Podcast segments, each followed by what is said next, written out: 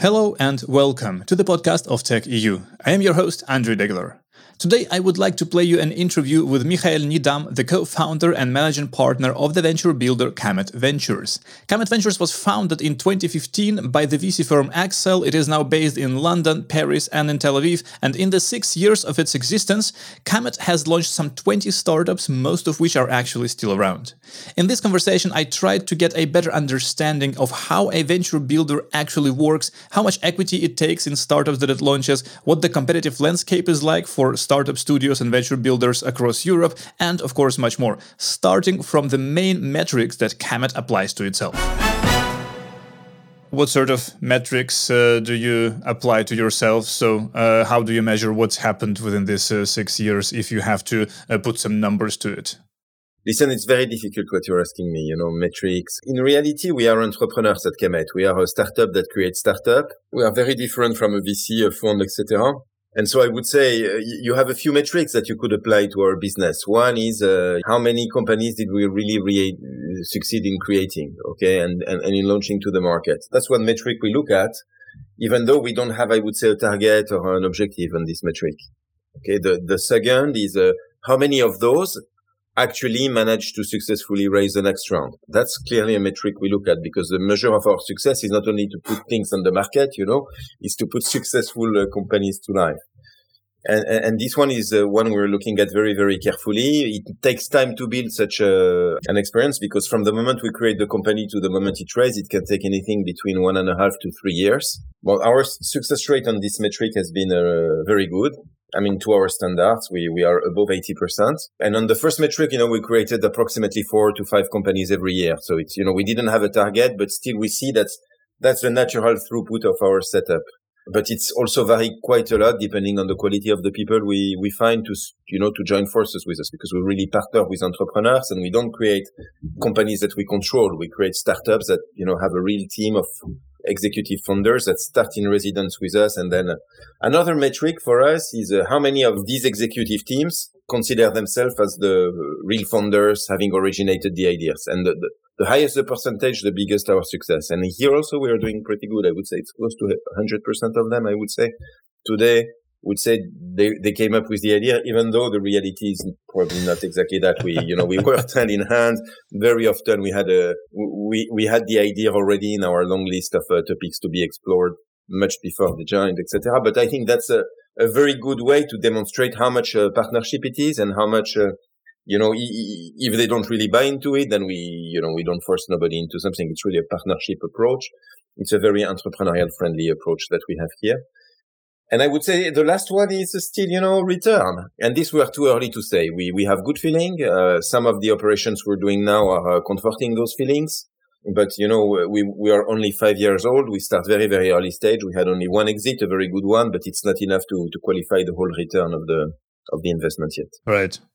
So, uh, just to uh, have this top line number, how many companies have you actually created over this time? So we have 20 companies active as we speak, and probably we have uh, created uh, 23, if I'm not missing any. So, you know, three of, of them, uh, you know, had to close, close shop. And we are still very sad about that. But, you know, this is something that happened. Is it something connected to the pandemic or did it happen before? One is connected to the pandemic, uh, and one uh, happened during the pandemic, but uh, I wouldn't think it was really connected to the pandemic well, you never know. Maybe on a different context, they would have done something different. But uh, I said that the fundamentals were not linked to the pandemic, and the last one uh, was much before. Right, right. Okay, a venture builder. How does it? Uh, how does it work? Because it seems to me like from what I what I read, venture builder is something that different people call different things. Uh, uh, this uh, this combination of words. So, what is it for you? How does how does it work? You know, this is the century of semantic. Every time you use a word, people want to steal it from you. and then you have a venture builder. You have to differentiate it from startup studio, startup studio from incubator, yes. incubators. So there is like a fight. I, you know, it's difficult for me to say what really a venture builder is because I think there is no definition in the dictionary. So I can't refer to it. No, but you know, the, the way I look at it is you have a lot of models here on innovation. You know, some people say that the, the golden model is the is the inventors and entrepreneur that uh, work in his garage. You know, we heard a lot when I was young. Everybody was speaking of garages as if you needed a garage to have a startup. I was living in a tiny apartment in Paris, and I cried that I didn't have a garage. You know. so, yeah, the French reality may be a bit different. yes. I was looking at all those guys with empty garages. You know, you need to have a garage and no car to build a company. so, no, no, I think that the, the way I, I look at it is either, you know, you go on your own and you try and a lot of inexperienced people try this way. Mm-hmm. Very, very few succeed this way. Some do, but most don't. Okay. Then you have a few very experienced people who say that they tried this way on their own. Yes, but they tried on their own with the support they had built over time, with the money that they have, with the ability to feed their family without a salary, etc., etc., etc. Which means the number of people who can do that is a handful. It's not a, a majority. On top of having, I would say, the, the gene, because mm-hmm. there is a gene for entrepreneurship, but you also need to have the condition to be successful. I think a venture builder is something that um, the common ground of all of them, venture builder, startup studio, is trying to, to give, you know, what it takes to people who don't have exactly what it takes, either the experience and and, and that need some coaching or, you know, the, the financial stability that need a, a minimal safety net or I would say the connections and that need to be introduced and supported in establishing those first steps as, um, as company builder. And I think all of us with names that are exotics, we share, I would say this, this basis. What we do at Kamet that's, that goes further is that we actually are the entrepreneurs of the early days of the of most of the companies we built. It's I wouldn't say all of them, but most of the company we built. The idea was born in Kamet. The MVP was designed in Kamet. The the first uh, I would say clients, partners, uh, testers, etc. were identified and contracted with Kamet. And it's only once we have those elements in place that we'll actually create a company and try to make it as independent as possible from Kamet. Okay. Okay. So we, we are actually the entrepreneurs of the very early days. We do the zero, not the zero to 100, but the zero to 10. We try to do in house. In some cases, you know, we, we're working on an idea and we find a team that's ahead of us and that's interested from, our, you know, to get our support. And then we're happy to, to only provide, you know, the, the later stage of what we do. But out of the 23 companies, it's probably three, four companies that are in this case. And, uh, and the rest we was more in the first, uh, model that I described. So you see, we, we, are, I would say, a bit more entrepreneur than we are investors. Mm-hmm. So you make a start and then, uh, you find an entrepreneur, a entrepreneur, an entrepreneurial team who would take it over from you. Yes, in theory, but in practice, sometimes we find the entrepreneur before or in parallel. Sometimes we work with a couple of entrepreneurs and only one of them remain on this idea and another one go to do something else. So we are, we are a marketplace where we develop ideas. We, we partner with entrepreneurs and we try to make things happen. Okay. And what we look for as entrepreneurs is people with a very strong execution capabilities that have a true team spirit with whom we can work and get feedback and give feedback. And, and for, for us, that's really, you know, we're not looking for the genius which have which has the best idea. We have tons of ideas, and we believe ideas are very important, but uh, quality execution is uh, even more important because with, with an okay idea and excellent execution, you're likely to to command a very good business. With the best of the ideas and a lousy execution, you're likely to have nothing. Yeah, I understand absolutely. Uh, so, where do you actually find those entrepreneurs? So, listen, we can say that there is a, a recipe for uh, finding entrepreneurs. I don't have one. okay, we would have scaled much more if we had one. The, the limiting factor in uh, what we do is clearly this one of uh, getting the right people at the right place. It's, I think we have a relatively uh, scientific uh, and structured approach to identifying ideas, validating ideas, designing projects. But when it comes to building teams, it's much more an art than a science. Okay. And uh, when you look at our companies so far, a lot of the teams were initially originated from our network. You know, the three of us have a quite a substantial network in the, in the innovation ecosystem. We, we were entrepreneurs. We, we are business angels. So we have a foot, uh, uh, at least in France and in Israel, uh, quite uh, well established in the, in, in the innovation world. And so, uh, naturally we could identify some, some, uh, I would say, very bright and talented people in our uh, network. Where, you know, we found ourselves lucky enough to have a, And, and then pro- we had a lot of uh, the other one coming from the network of those guys. So, you know, uh, it's um, friend bring a friend kind of logic because uh, some of them were happy about their experience at Kamet and, uh, and so attracted some of their friends or people that they trusted could, could be good entrepreneurs too into our ecosystem. And in some cases, I would say, we use the traditional ways of, uh, you know, uh, looking for a specific person for a specific task using agencies. But I would say this is probably the, the, the minority source of people that we, that we use. Right. And in terms of in terms of equity, is it uh, uh, do you have one sort of template, uh, something uh, a share like the same share that you always leave to yourself, or does it happen differently with different companies? So listen, we have a template. We have a template. I wouldn't say that we don't. We have a template because if, otherwise our last KPI will never uh, be successful. but uh, but we recognize the differences of the um, different companies, the setup, uh, situation, uh, contribution that we do, that we will do, etc., etc and also the strength of the team when we when we incorporate. So I would say we have a we have a, um, a template, but we are flexible around this template to make things happen. We know that uh, in the at the core, you know, we are deal makers and entrepreneurs, so we we like things to happen. So, but still, I would say the model is a model in which we have uh, we are funders, so we get equity from the get go. Uh, we also are investors. So we continue to get equity until uh, at least uh, a round we usually participate in our companies. And so the, our model is, uh, yeah, naturally there, there are some templates. And then it very much depends also, uh, whether we develop the IP, IP in-house, whether it was developed before the team joined, whether uh, we partner with, uh, you know, academia to get some elements of this IP and how do we find a deal with those people how involved are, our, I would say, uh, clinical partners when we do health tech, etc., etc. So, but I, say I believe we have a, compared to the other uh, uh, studios or builders, or I think we have a very uh, executive founder friendly model.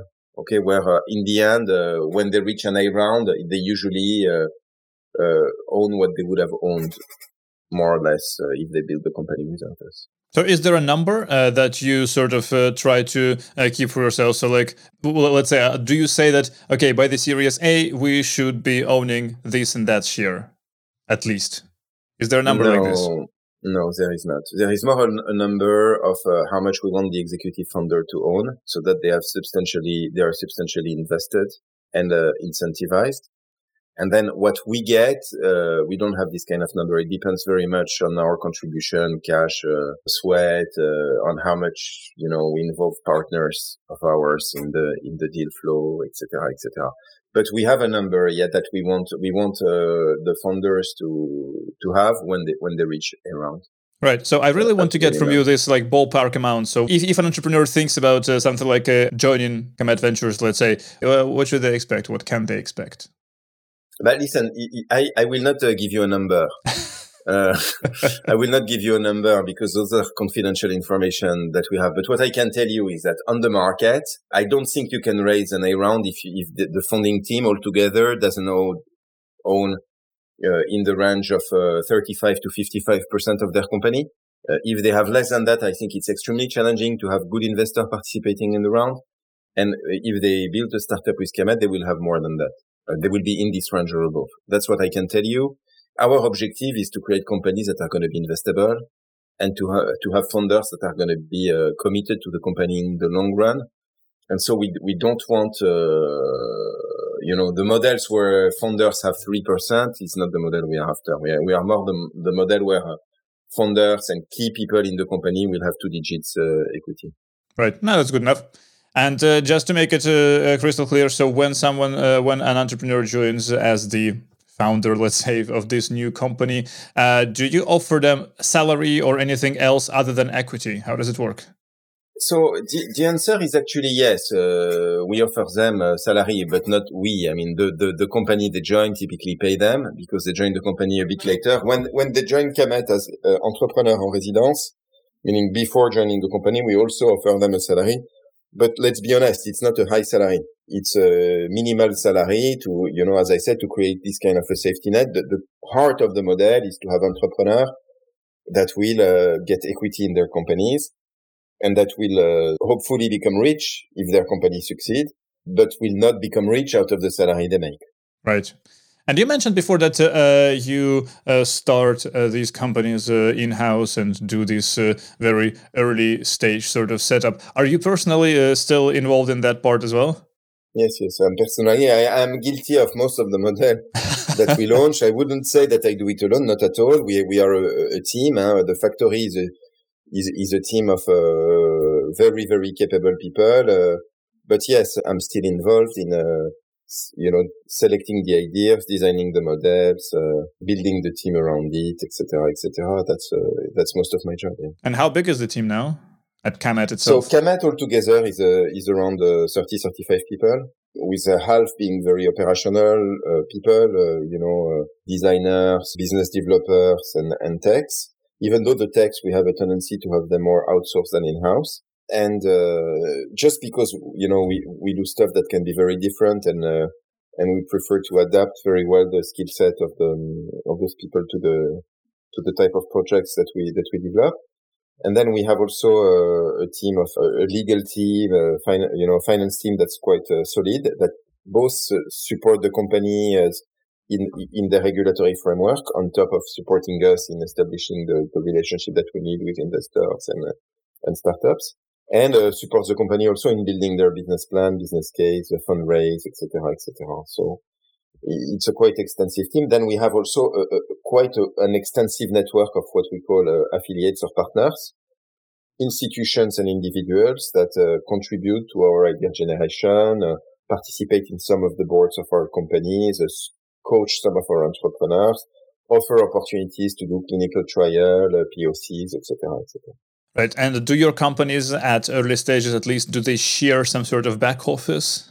No, no, no. We don't believe in that. You don't, you don't do that? No, we, I, it's not only that we don't do that. It's we, we don't believe in that, you know.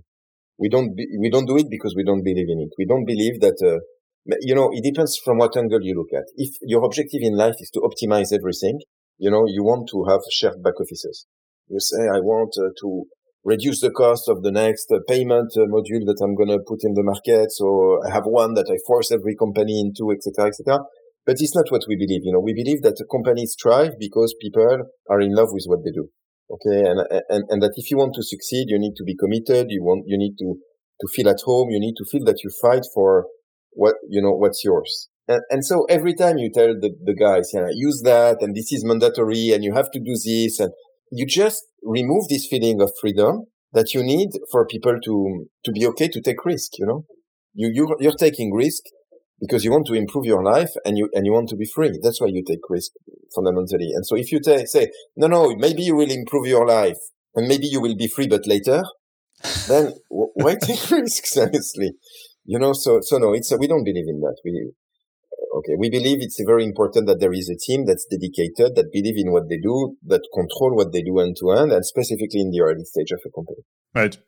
And uh, another question about Kamet itself. Uh, so you say that you focus on the industries of insurtech, health tech, and mobility. So why uh, why did you choose these uh, three out of the uh, originally, it's because of our LP, of our investor, of, uh, of AXA, who was interested in these three fields. Then we, we learned to know the fields, okay? And, and, and today I say mobility is probably a bit uh, remote for us.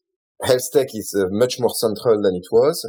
And uh, insurtech remains, I would say, a second uh, reasonable pillar, okay?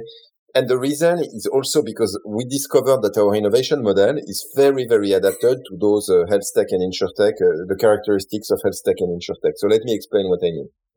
If you want to create a, a SaaS startup, maybe you can find great people who know how to build a SaaS startup and make you save sometimes. But what is for sure is that if you have a reasonable idea and a good uh, V0 MVP, there is today tons of people on the market that know how to finance you, that know how to evaluate you, and that can support you. Okay tons, an infinity. I mean, I don't want to say an infinity. I'm exaggerating, but most VCs we, we cross the path, they know how to invest a SaaS model. Okay, they know how to look at it, they know what metric to look, they know how to believe in it, they know what they expect, etc., etc. So if you ask them even before you start, you know what you're supposed to do. Okay. Now, if you go on health, if you go on, um, I will take the exact opposite. If you if you go on uh, developing a new drug, there is also tons of people that will finance you. They won't ask you at all for the metrics. They will ask you for clinical trial, FDA approval, FDA blah, blah, blah. But they will be willing to bet a lot of money if you're onto something that's, you know, that can work. And you, and you know you need no commercialization. On the one hand, you need only commercialization. You don't need a super disruptive software. And on the other hand, you need a super disruptive technology, no commercialization, and a lot of validation from, uh, okay. And, and you can find people that explains this way to you because those routes, they exist. When you go to health tech, it's not so much the case because health tech, it is not, uh, SaaS. You know, don't tell me it is. I've heard tons of investors trying to explain to me that it would be better if it was. Yes, maybe for them, but the reality, it's not. If you want to succeed in health tech, okay, you need the software, you need the clinical practice, you need the FDA approval, you know, you need the medical innovation, you need all of it. And so it's, it's not as challenging to build a medical innovation as it is on medtech, but it's quite challenging. It's as challenging even more than on SaaS to do the distribution. And so today you need more money than if you do a SaaS. The, the market is very often much bigger, but it's much slower to penetrate. And today, how many investors do you have that are willing to take this risk? Very few. So if you're an entrepreneur and you want to do that, if you don't have the connection with HMO, the understanding of the field, the understanding of the medical infrastructure behind it, I mean, you're totally blocked to, to launch your innovations. And, and I feel that with something like Kamet, where we already have some connection with HMOs, with payers, where we already have clinical experts that work with us day in, day out, where we already have experience in bringing those companies to market, experience in raising money for those companies. Because I think today on the early stage on the health tech, we probably have one of the better performing portfolios so far. And so I think it's a, it's a huge advantage for entrepreneur who wants to, you know, to, to innovate in this field to come with us, to us, because what we bring to them in terms of value is far beyond money, far beyond experience. It's, I think it's really a, a table stake to, to be successful in, uh, in digital health. Okay. And, and in InsurTech, it's a little bit the same. You know, the level of complexity on the, on the regulatory side is much higher than if you're doing, uh, you know, retail or, uh, taxi uh, order company or delivery. Okay. It's much, you know, much more uh, complicated the, the areas of opportunities are more difficult to identify. And similarly, we have a very good knowledge of the field and we support entrepreneurs in a, in that, I think in a pretty unique way. As for mobility, I, I believe it's not, the, it's not so much the case. So opportunistically, we will still, uh, you know, look at it, but, um, right. And, uh, and as a venture builder, uh, whom are you actually competing with in Europe?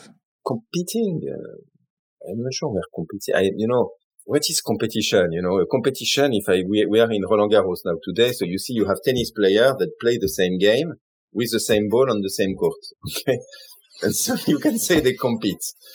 Um, us, I'm not sure we are competing with any. You can say VCs they compete because there is that many startups, and the one who wants to invest in the same industry field, they compete on uh, uh, on finding the startups, even though they can partner, you know, if they like it, they give a phone call to each other. They say, let's do 50-50. Usually, you know, it's a mild competition, huh? But we, we don't compete because the ideas we built internally. So for every single startup, we compete with the others that are in the same field in our market. We don't compete with investors. We look for investing partners. We don't compete with HMOs. We look for HMO partners. No, I think we, we view our competition more on a granular basis, you know, uh, field by field, company by company, idea by idea. And there we compete with tons of people for every single startup we launch. Uh, you know, for example, we launched, uh, you probably heard of a few of them, but if I, if I quote a few of them, we have a, a company that's uh, recently uh, made, made a nice raise called IBEX working on the digital pathology field. And this one, they compete with other digital pathology company with liquid biopsy, to a certain extent, etc., etc. And when we designed the company together with Yossi and uh, and Chaim, uh, we took into consideration this competition. But our competition, I'm not sure uh, how to qualify it. But we have uh, other like us that we we respect and we look up to, and uh, and that we try to learn from. You know, there is um, if I if I quote a, a few example, there is on a very different field than us in the US, this company that, that launched Moderna, flagship pioneering that we admire very much. And uh, we look at the way they, they, you know, they manage the, you know, the transitioning from in to out uh, very carefully. And uh, we think it's a, it's a huge success. There is another, uh, venture builder in the UK that we, we look up to, uh, Blenheim Chalcot, which we, which we think created a, a super portfolio and, and their ability to stick with the company so long is really something we, we admire. Uh, and to continue to bring value. There is uh, in France another one that we find great, which is eFounder, uh, which and I I would say those they I, they are not competitors of ours in in no manner, but they they are uh, operating in a similar way than we do, I, I think.